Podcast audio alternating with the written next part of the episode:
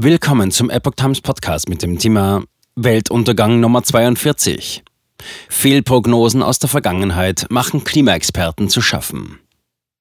Ein Artikel von Petrus Swab und Tim Sumpf vom 11. April 2023.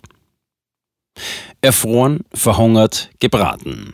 Seit fast 100 Jahren warnen Klimaexperten und Medien vor einer drohenden globalen Katastrophe. Bis heute ist keine dergleichen eingetreten. Gewarnt wird weiter. Die Menschheit hat nur noch wenige Jahre Zeit, bevor die Welt unaufhaltsam in eine umfassende Umweltkatastrophe stürzt. Das ist die Kernaussage des jüngsten Zwischenberichts des Intergovernmental Panel on Climate Change, kurz IPCC. Bevorstehendes Unheil sagen Umwelt- und Klimaexperten seit vielen Jahrzehnten voraus. Und seit vielen Jahren sind jene Katastrophen nicht eingetreten. Viele, aber nicht alle Vorhersagen betreffen kataklysmische Klimaveränderungen. So ist die derzeitige Meinung vieler Klimawissenschaftler, dass extreme Wetterereignisse mit dem Fortschreiten von Klimaveränderungen wie Dürren und Stürme häufiger oder intensiver werden. Bei genauerer Betrachtung lassen die Daten diesen Schluss nicht zu. Einseitigkeit erschwert Vertrauen. In seinem jüngst veröffentlichten Synthesebericht warnt das IPCC, dass sich die Erde bis 2100 um zusätzliche 1,1 bis 2,4 Grad Celsius erwärmt.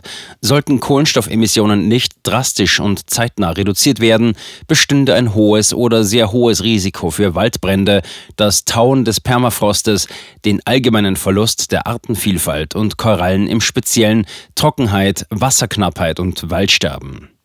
Weitere teils schwerwiegende Risiken seien laut IPCC mit mäßiger oder niedriger Sicherheit zu erwarten. Die zugrunde liegenden Beweise fehlen oder die Daten sind unschlüssig. Der vollständige AR6-Bericht ist noch nicht veröffentlicht worden. Derartige Fehlprognosen werden oft auf die Komplexität des Klimasystems zurückgeführt, das durch eine Vielzahl von Faktoren beeinflusst wird. Dies macht es schwierig bis unmöglich, präzise Vorhersagen über die zukünftige Entwicklung des Klimas zu treffen. Einerseits sollte die Existenz von Fehlprognosen nicht dazu führen, die Wissenschaft insgesamt in Frage zu stellen. Andererseits müssten eben diese Fehlprognosen auch thematisiert und kommuniziert werden. Das Ausbleiben dieser Transparenz bestärke einige in dem Glauben, dass Wissenschaftler und politische Entscheidungsträger die Öffentlichkeit in die Irre führen, politische Ziele verfolgen oder finanzielle Vorteile erlangen wollen. Die Herausforderung bestehe darin, das Vertrauen der Öffentlichkeit in die Klimawissenschaft wiederherzustellen. Eine Möglichkeit dazu wäre, wenn Wissenschaftler und politische Entscheidungsträger offen und transparent über die Unsicherheiten sprechen. Ein umfassendes Bild könnte dazu beitragen, realistische Erwartungen zu erzeugen. Zu extrem und dennoch nicht extrem genug. Solche übertriebene Warnungen sind indes keine Erfindung moderner Klimawissenschaftler. Nicht neu ist auch, dass viele der Vorhersagen nicht eingetreten sind, sei es eine Eiszeit oder extreme Hitze. Dies führt mitunter dazu, dass das Vertrauen in die Klimamodelle und Vorhersagen sinkt, was wiederum zu vorsichtigeren Prognosen führt. Michael Mann, Erfinder des Hockeyschlägerdiagramms und verurteilter Datenfälscher, kritisierte das IPCC dafür, übermäßig konservativ zu sein und sich bei der Vorhersage katastrophaler Folgen des Klimawandels zurückzuhalten, einschließlich des Zusammenbruchs der Eisschilde, dem Anstieg des Meeresspiegels und die Zunahme extremer Wetterereignisse. Gerade diese Art Vorhersagen hat in der Vergangenheit die Glaubwürdigkeit der Experten untergraben. Die Beispiele, die weit in die Vergangenheit zurückreichen, füllen inzwischen ganze Bücher.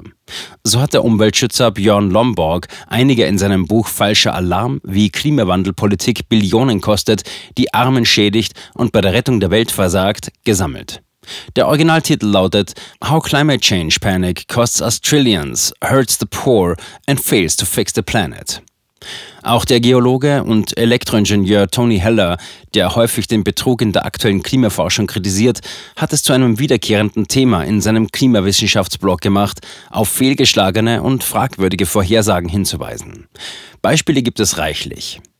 1939 Eisschmelze in Grönland und Norwegen. Im Dezember 1939 berichtete der Harrisburg Sunday Courier aus Pennsylvania, alle Gletscher in Ostgrönland schmelzen schnell. Man könne ohne Übertreibung sagen, dass die Gletscher wie die in Norwegen der Möglichkeit eines katastrophalen Zusammenbruchs gegenüberstehen, zitierte die Zeitung Professor Hans Ahlmann, einen schwedischen Geologen. Sowohl Norwegen als auch Grönland sind bis heute teilweise von kilometerdickem Eis bedeckt. 1947. Globale Behörde gefordert. Unter Berufung auf denselben Wissenschaftler schrieb The West Australian acht Jahre später, es besteht die Möglichkeit eines gewaltigen Anstiegs der Meeresoberfläche mit einer daraus resultierenden weitreichenden Überflutung, die auf ein arktisches Klimaphänomen zurückzuführen ist. Die Veränderungen in der Arktis sind so gravierend, dass ich hoffe, dass schnell eine internationale Agentur gegründet werden kann, um die Bedingungen auf globaler Basis zu untersuchen. In den letzten 70 Jahren ist der Meeresspiegel weltweit unterschiedlich gestiegen oder auch gefallen. Im Schnitt wird derzeit von etwa 3,5 Millimetern pro Jahr gesprochen. Das wären etwa 25 Zentimeter seit jener Warnung. Ein Großteil dieses Anstiegs liegt jedoch nicht am Abschmelzen des Eises, sondern durch Ausdehnung des vorhandenen Wassers und durch Absinken schwer bebauter Küsten. 1950er. Kinder erleben eisfreie Arktis. 1952 sagte der Arktisexperte Dr. William Carlson, die Gletscher in Norwegen und Alaska sind nur noch halb so groß wie vor 50 Jahren. Drei Jahre später ergänzte der Arktisforscher Admiral Donald Macmillan, es gibt jetzt sechs Millionen Quadratmeilen Eis in der Arktis. Einst waren es zwölf Millionen Quadratmeilen und 1958 berichtete die New York Times, dass sich der arktische Ozean noch zu Lebzeiten unserer Kinder öffnen könnte, so dass Schiffe über den Nordpol segeln könnten. Zu jener Zeit habe die Eisdecke bereits nur zwei Meter betragen und war damit etwa genauso mächtig wie heute, nur zwei Generationen später. In den 1960er Jahren verdrängten andere Sorgen die schmelzende Arktis. Mitunter war die Nachricht von einem Verlangsamen oder der Umkehr des Abschmelzens weniger interessant. 1967 Sterilisation zum Wohle der Menschheit.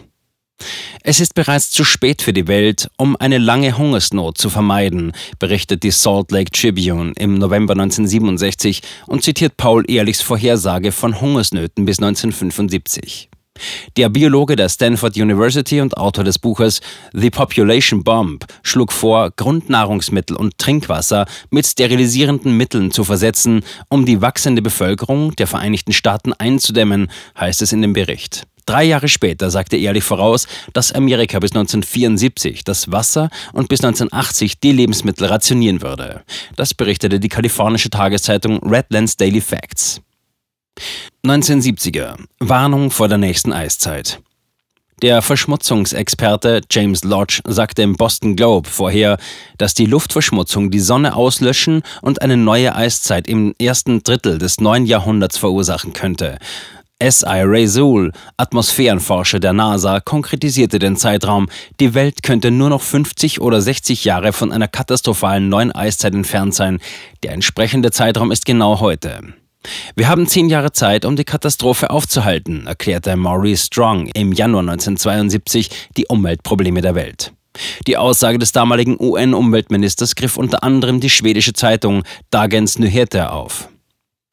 Ende desselben Jahres warnten zwei Geologen der Brown University den US-Präsidenten Richard Nixon per Brief, eine globale Verschlechterung des Klimas, die um Größenordnungen größer ist als alles, was die zivilisierte Menschheit bisher erlebt hat, ist eine sehr reale Möglichkeit und könnte in der Tat sehr bald eintreten. Die gegenwärtige Abkühlungsrate, so die Forscher, scheint schnell genug zu sein, um in etwa einem Jahrhundert zu eisigen Temperaturen zu führen, wenn sie im gegenwärtigen Tempo fortgesetzt wird. Weltraumsatelliten zeigen, dass eine neue Eiszeit schnell bevorsteht, berichtete The Guardian im Januar 1974. Das Time Magazine titelte sechs Monate später Eine weitere Eiszeit? In dem Artikel heißt es, verräterische Anzeichen sind überall zu finden, von der unerwarteten Persistenz und Dicke des Packeises in den Gewässern um Island bis hin zur Südwärtswanderung eines wärmeliebenden Lebewesens wie dem Gürteltier aus dem mittleren Westen. Um 1980 unumkehrbare Verwüstung wie ein nuklearer Holocaust. Die New York Times zitierte im Januar 1978 ein internationales Team von Fachleuten. Demnach ist zumindest in der nördlichen Hemisphäre kein Ende der Abkühlungstendenz der letzten 30 Jahre in Sicht. Ein Jahr später berichtete die Zeitung das Gegenteil. Es besteht die reale Möglichkeit, dass einige Menschen, die jetzt im Kindesalter sind, eine Zeit erleben werden, in der das Eis am Nordpol geschmolzen sein wird. Eine Veränderung, die rasche und vielleicht katastrophale Klimaveränderungen verursachen würde. Mostafa Tolba, der damalige Exekutivdirektor des UN-Umweltprogramms, sagte im Mai 1982, es sei höchste Zeit zu handeln. Wenn die Welt ihren Kurs nicht ändere, werde sie bis zum Jahr 2000 einer Umweltkatastrophe gegenüberstehen, die eine so vollständige und unumkehrbare Verwüstung wie ein nuklearer Holocaust mit sich bringen wird, so die New York Times. 1988. Meeresspiegel wird ganze Nationen verschlingen. Der kleine Inselstaat Malediven droht binnen 30 Jahren durch einen allmählichen Anstieg des durchschnittlichen Meeresspiegels vollständig überflutet zu werden, berichtete die französische Presseagentur AFP. Das Ende der Malediven und ihrer Bevölkerung könnte jedoch früher kommen, wenn die Trinkwasservorräte, wie vorhergesagt, bis 1992 versiegen. Bis heute wird in dem Land kräftig in den Tourismus investiert. Noel Brown, ein hochrangiger Umweltbeauftragter der Vereinten Nationen, warnte im Juni 1989, dass ganze Nationen durch den steigenden Meeresspiegel ausgelöscht werden könnten, wenn die globale Erwärmung nicht bis zum Jahr 2000 gestoppt wird, berichtet die Los Angeles Times. Küstenüberschwemmungen und Ernteausfälle würden zu einem Exodus von Ökoflüchtlingen führen und ein politisches Chaos heraufbeschwören, so Brown, der damals das New Yorker Büro des UN-Umweltprogramms leitete. Neues Jahrtausend, nie wieder Schnee, oder doch? Schneefälle gehören der Vergangenheit an, schrieb The Independent drei Monate nach der Jahrtausendwende. Kinder werden einfach nicht mehr wissen, was Schnee ist, sagte David Weiner, ein leitender Wissenschaftler der Klimaforschungsabteilung der englischen University of East Anglia. Er stellte fest, dass Schneefall im Winter innerhalb weniger Jahre ein sehr seltenes und aufregendes Ereignis werden würde. Obwohl Schnee in Südengland selten ist, kommt es doch so gut wie jeden Winter vor. Nicht nur der Schnee im alten England werde wahrscheinlich verschwinden, die Klimaveränderungen könnten die Zuckerahornindustrie in Neuengland im äußersten Nordosten der USA innerhalb von 20 Jahren auslöschen, so George Hurt, Mitverfasser eines Berichts über die globale Erwärmung aus dem Jahr 2001. Das Albuquerque Journal berichtete, bis heute exportiert die Region weiter kräftig Ahornsirup in alle Welt. Anlässlich eines eigentlich geheimen Berichts des Pentagon sagte The Guardian im Februar 2004 vorher, dass der Klimawandel zu einem Atomkrieg führen wird, dass europäische Großstädte im Meer versinken werden und dass Großbritannien bis zum Jahr 2020 in ein sibirisches Klima versinken wird. Auch der Deutsche Wetterdienst warnte im Jahr 2007, dass die Winter in Deutschland künftig milder und schneearmer ausfallen würden. Der Winter 2009-2010 war einer der kältesten und schneereichsten Winter seit Jahrzehnten. Ab 2005 warten auf eisfreie Pole. Wenn nicht innerhalb der nächsten zehn Jahre drastische Maßnahmen zur Reduzierung der Treibhausgase ergriffen werden, wird die Welt einen Punkt erreichen, an dem es kein Zurück mehr gibt, hieß es im Januar 2006. CBS News paraphrasierte damit Al Gore, einen prominenten Verfechter der globalen Erwärmung. Rajendra Pachauri, der damalige Leiter des UN-Klimagremiums, ergänzte, dass 2007 der entscheidende Moment im Kampf gegen den Klimawandel sei. Wenn vor 2012 keine Maßnahmen ergriffen werden, ist es zu spät, sagte der Beamte laut New York Times. Unter Berufung auf den Polarforscher Louis Fortier berichtete CanWest News Service im November 2007, der arktische Ozean könnte bereits 2010 oder 2015 im Sommer eisfrei sein, etwas, das es seit mehr als einer Million Jahren nicht mehr gegeben hat. Associated Press, AP, titelte im Dezember 2007 Arktisches Meereis im Sommer innerhalb von fünf Jahren verschwunden. Jay Swally, ein NASA-Klimaforscher, erklärt darin, bei diesem Tempo könnte der arktische Ozean bis 2012 am Ende des Sommers fast eisfrei sein. Der Artikel ist, wie viele andere zu dieser Thematik auch, nur noch im Webarchiv erreichbar. Im selben Monat berichtete die BBC, arktische Sommer bis 2013 eisfrei. In Anbetracht der Tatsache, dass die Modelle die letzten beiden Minima aus den Jahren 2005 und 2007 nicht berücksichtigen, ist unsere Prognose für 2013 vielleicht schon zu konservativ, erklärte dazu ein Forscher von der Naval Postgraduate School in Monterey, Kalifornien. 2008 bis 2013, jetzt aber wirklich. Chinas staatliche Nachrichtenagentur Xinhua zitiert im März 2008 Olaf Ohrheim, Leiter des norwegischen Sekretariats für das internationale Polarjahr. Wenn die norwegische Durchschnittstemperatur in diesem Jahr der von 2007 entspricht, wird die Eiskappe in der Arktis vollständig abschmelzen, was angesichts der derzeitigen Bedingungen sehr wahrscheinlich ist. Die Durchschnittstemperatur in Norwegen ist von 2007 auf 2008 leicht angestiegen. Das Eis ist nicht geschmolzen. David Barber von der University of Manitoba sagte im Juni 2008 gegenüber den National Geographic News, wir gehen davon aus, dass der Nordpol in diesem Jahr zum ersten Mal in der Geschichte eisfrei sein wird. James Hansen, Direktor des Goddard Institute of Space Sciences der NASA, war bereits etwas vorsichtiger. Associated Press zitierte, in fünf bis zehn Jahren wird die Arktis im Sommer eisfrei sein. Der arktische Ozean könnte bereits 2014 im Sommer fast eisfrei sein, sagte Al Gore laut USA Today im Dezember 2009. Im Juli 2013 verschob The Guardian das Datum weiter in die Ferne und berichtet, eisfreie Arktis in zwei Jahren kündigt Methankatastrophe an. 2012. Kein Schnee nach 2020. Nicht nur das Eis an den Polkappen sollte längst verschwunden sein. Im September 2012, kurz vor dem Weltuntergang laut Maya-Kalender, mahnte The Australian, Bezahlschranke, genießen Sie den Schnee jetzt, bis 2020 wird er verschwunden sein. In das gleiche Horn blies die New York Times und titelte im Februar 2014 The End of Snow. Dort sprach man über die abnehmende Schneedecke im Westen der USA. Weder in den USA noch Australien ist die Schneedecke verschwunden. Im August 2017 wagte das Sydney Morning Herald einen neuen Anlauf und titelte Snowy Retreat. Klimawandel bringt Australiens Skiindustrie auf Talfahrt. In Australien lag der Schneefall zuletzt deutlich über dem Durchschnitt. 2017. Erderwärmung um über 200 Grad Celsius. Nachdem der damalige US-Präsident Donald Trump im Namen der Vereinigten Staaten aus dem Pariser Klimaabkommen ausgetreten ist, erklärte der Physiker Stephen Hawking laut BBC, wir stehen kurz vor dem Kipppunkt, an dem die globale Erwärmung unumkehrbar wird. Trumps Handeln könnte die Erde an den Rand des Abgrunds treiben, damit sie wie die Venus wird, mit einer Temperatur von 250 Grad Celsius und Schwefelsäure-Regen. Die Oberflächentemperatur der Venus beträgt etwa 460 Grad Celsius und die Atmosphäre besteht zu über 96 Volumenprozent aus Kohlenstoffdioxid. 2018. Eis und Schnee werden verschwinden. Irgendwann. Die Wahrscheinlichkeit, dass es nach 2022 noch dauerhaftes Eis in der Arktis geben wird, ist gleich null, sagte James Anderson, Professor für Atmosphärenchemie an der Harvard University laut Forbes im Januar 2018. Im Juli 2020 titelte Australian Geographic Das Ende des Schnees und fragte, könnte die Erwärmung des Klimas Australiens herrliche Berglandschaften gefährden?